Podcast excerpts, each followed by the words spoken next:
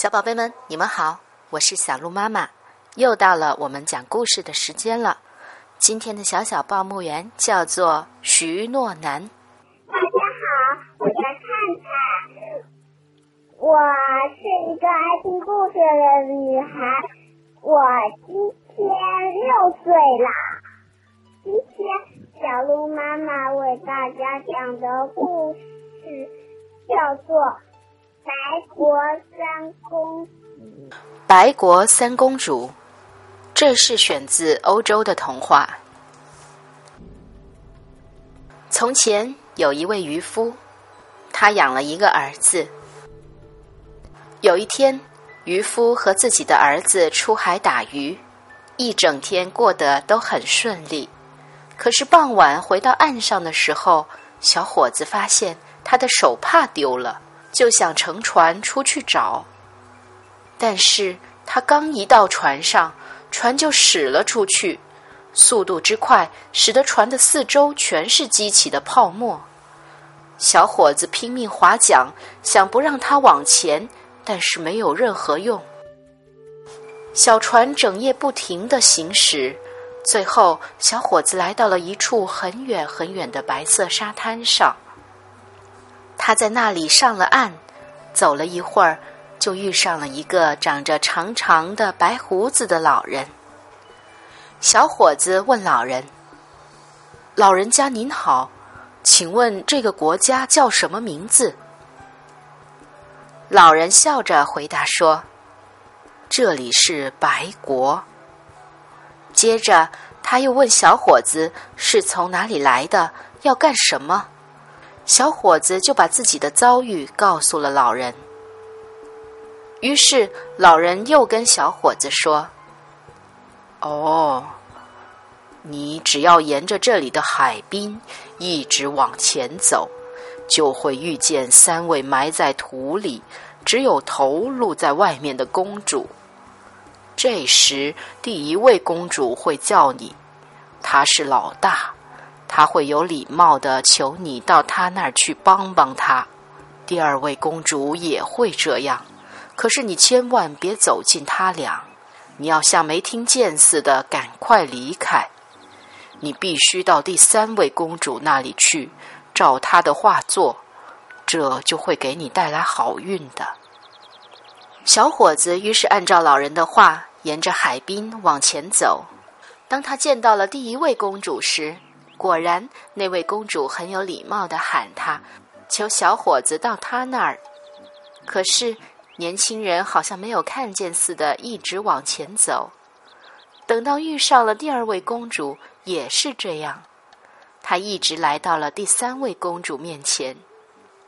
第3位公主恳求道：“要是你按照我的话做，你可以在我们3个人中选一个作为妻子。”小伙子说他很愿意，于是公主就告诉了小伙子，他们3位公主被3个巨人埋在了土里，而从前他们是住在远处树林的那座城堡里的。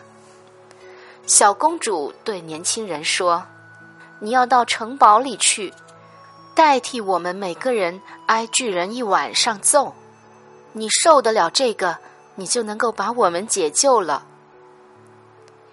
小伙子拍拍心口，答应道：“好的，我一定努力去做。”小公主继续说：“你进去的时候，门口旁边会有2头狮子，你不要怕，只要你从它们中间一直走过去，它们是不会伤害你的。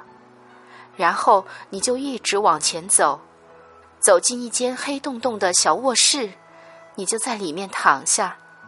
这时巨人就会来揍你，不过你要取下墙上挂的细颈瓶，伤到哪儿你就自己抹上，抹过之后就会像没有挨过打一样。接着你就要抓起细颈瓶旁边挂着的剑，把巨人杀死。”于是小伙子就照着小公主的话去做，他对两旁的狮子视而不见，一直往里面走。接着来到了那间小卧室中，在床上躺下。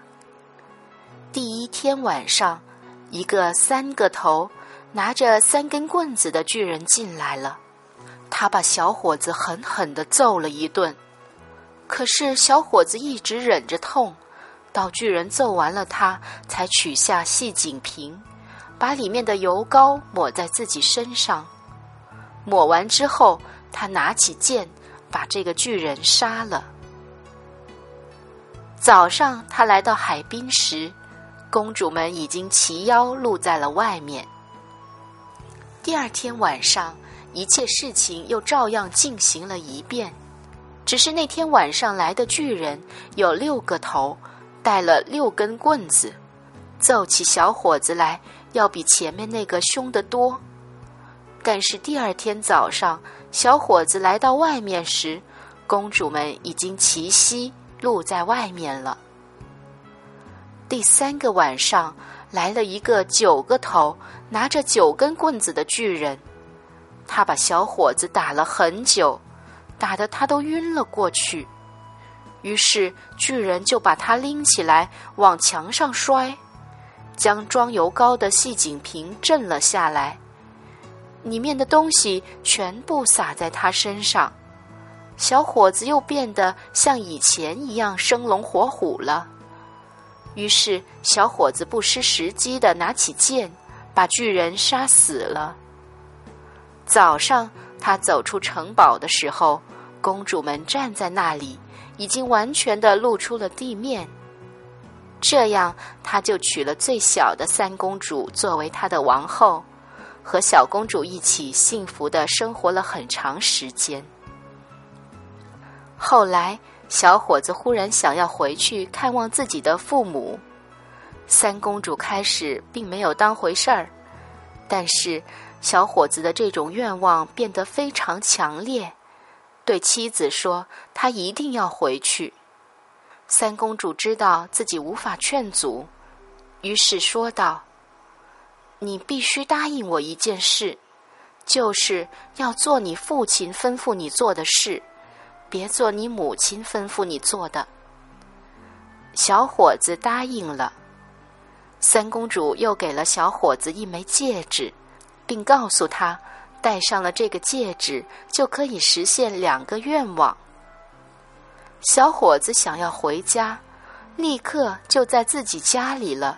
这让他的父母非常的惊讶，而且看到儿子的服饰如此的华丽，他们的疑问更多了。可是小伙子并没有透露任何关于三公主的故事。小伙子到家几天以后，他的母亲就要他到王宫里去，说是要让国王看一看，现在他变得多么的了不起。可是小伙子的父亲却说：不，他不能这样做，要是他这么做了，肯定就会给我们带来灾祸的。可是这话说了没用，因为小伙子的母亲老是请求小伙子去，一直求到自己的儿子答应了他为止。小伙子到了王宫之后，他比国王在衣饰和其他方面都出色多了。国王非常生气，他说道：这一切都是你自己在说，我并没有见过你的王后，我就不相信了，你的王后会有我的那么漂亮。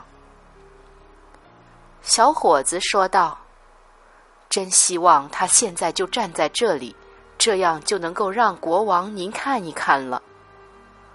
话音刚落，三公主就站在那里了，但是她很伤心，对自己的丈夫说：你为什么不记住我说的，只听你父亲的话呢？现在我马上就要回家去了，而你的2个愿望都浪费了，从此以后你就再也见不到我了。接着三公主就在小伙子的面前消失了。从此以后，小伙子变得非常痛苦，一天到晚来来去去，只是想着怎么样才能够回到他的王后那里？我要设法找找看，能否从什么地方知道怎么样才能够找到白国。他这样想着，就开始外出周游。走了一段时间之后，他来到了一座山上，遇到了一个能够统治森林里一切野兽的人。只要他一吹手里的号角，所有的野兽就会跑来。于是小伙子就问兽王是否知道白国在哪里。我不知道啊，不过我可以问问我的野兽们，也许他们知道。兽王吹起了号角，问他们有哪个知道白国在哪里，但是没有知道的。于是兽王给了小伙子一双雪鞋，他说道：你穿上它之后，就会到我哥哥那里，他住在离这里几百英里的地方，是天上所有鸟的主人。问问他吧，你到了那里以后，把鞋像这样转过来，他就会自己回家的。于是小伙子就到达了鸟王的宫殿。到了那里以后，他把鞋子掉了个头，鞋子就自己回去了。他向鸟王问起了白国在哪里。鸟王把所有的鸟都召集在一起，问他们哪一个知道白国在哪儿呢？但是也没有知道的。于是鸟王跟小伙子说：我借一双我的雪鞋给你，你穿上它就会到我哥哥那里，他住在这里有几百英里的地方，是所有海里的鱼的主人。你去问他吧，可是别忘了把鞋调转头来。小伙子谢了他，穿上雪鞋，又到了海王那里。小伙子又把雪鞋调转了头，他就像前一双一样自己回家了。而小伙子则向海王问起白国在哪里呢？海王用他的号角把鱼召集在了一起，但是所有的鱼对此都一无所知。最后来了一条老态龙钟的梭子鱼。当小伙子向梭子鱼提出这个问题时，他说道：啊，白国呢？我很熟的，这10年我都在那里当厨师。明天早上我又要回到那里去了，因为那里的国王一直不在，现在王后要嫁给别人了。海王听了，给年轻人出了个主意。他告诉年轻人，离这里不远的荒原上站着三兄弟，他们为了争夺一顶帽子、一件斗篷、一双靴子，在那里站了100年。如果有了这3件东西，就可以使人看不见自己，要去哪儿只要一想，马上就到。你可以对他们说你想试试这3件东西，然后就可以决定他们当中谁应该拥有这些。于是小伙子谢了他，到荒原去了。他对3个兄弟说：你们一直站在这里争个不休，到底是为了什么呀？让我试试这些东西，然后给你们做个裁判吧。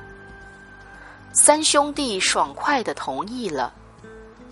小伙子拿到了帽子、斗篷、靴子以后，说道：那我们下一回见面时，我会告诉你们我的决定的。说完这话，他就离开了。小伙子在空中疾奔的时候，遇上了北风之神。北风之神问他：你去哪儿啊？去白国。小伙子说。接着他又把发生在自己身上的事说了一遍。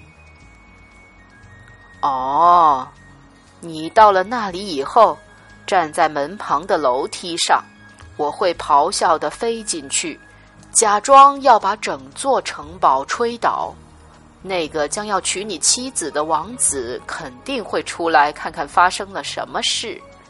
这个时候，你就抓住他的脖子，把他扔出去。接下来，我会想办法把他从院子里弄走的。”小伙子就照北风说的去做。他站在门旁的楼梯上，当北风怒嚎着来到时，吹在城堡的屋顶和墙壁上，直吹得他们摇晃了起来。那位王子出来看看发生了什么事，但他一过来就被小伙子抓住脖子甩了出去，然后北风就把他抬走了。小伙子走进了城堡，一开始王后并没有认出他来，因为他长途跋涉了那么久，又是那么伤心，变得非常的憔悴。但是当王后看见了自己给他的戒指时，心里高兴极了，她终于认出了自己的丈夫。他们俩又再次过上了幸福的生活。好了，这个故事就到此结束了。故事里的年轻人因为自己的虚荣心而给自己和三公主招来了这么大的灾祸，不过幸好他凭借勇气和耐心度过了自己的难关，终于和三公主重逢，有情人终成眷属。非常感谢你的收听，让我们下个故事再见。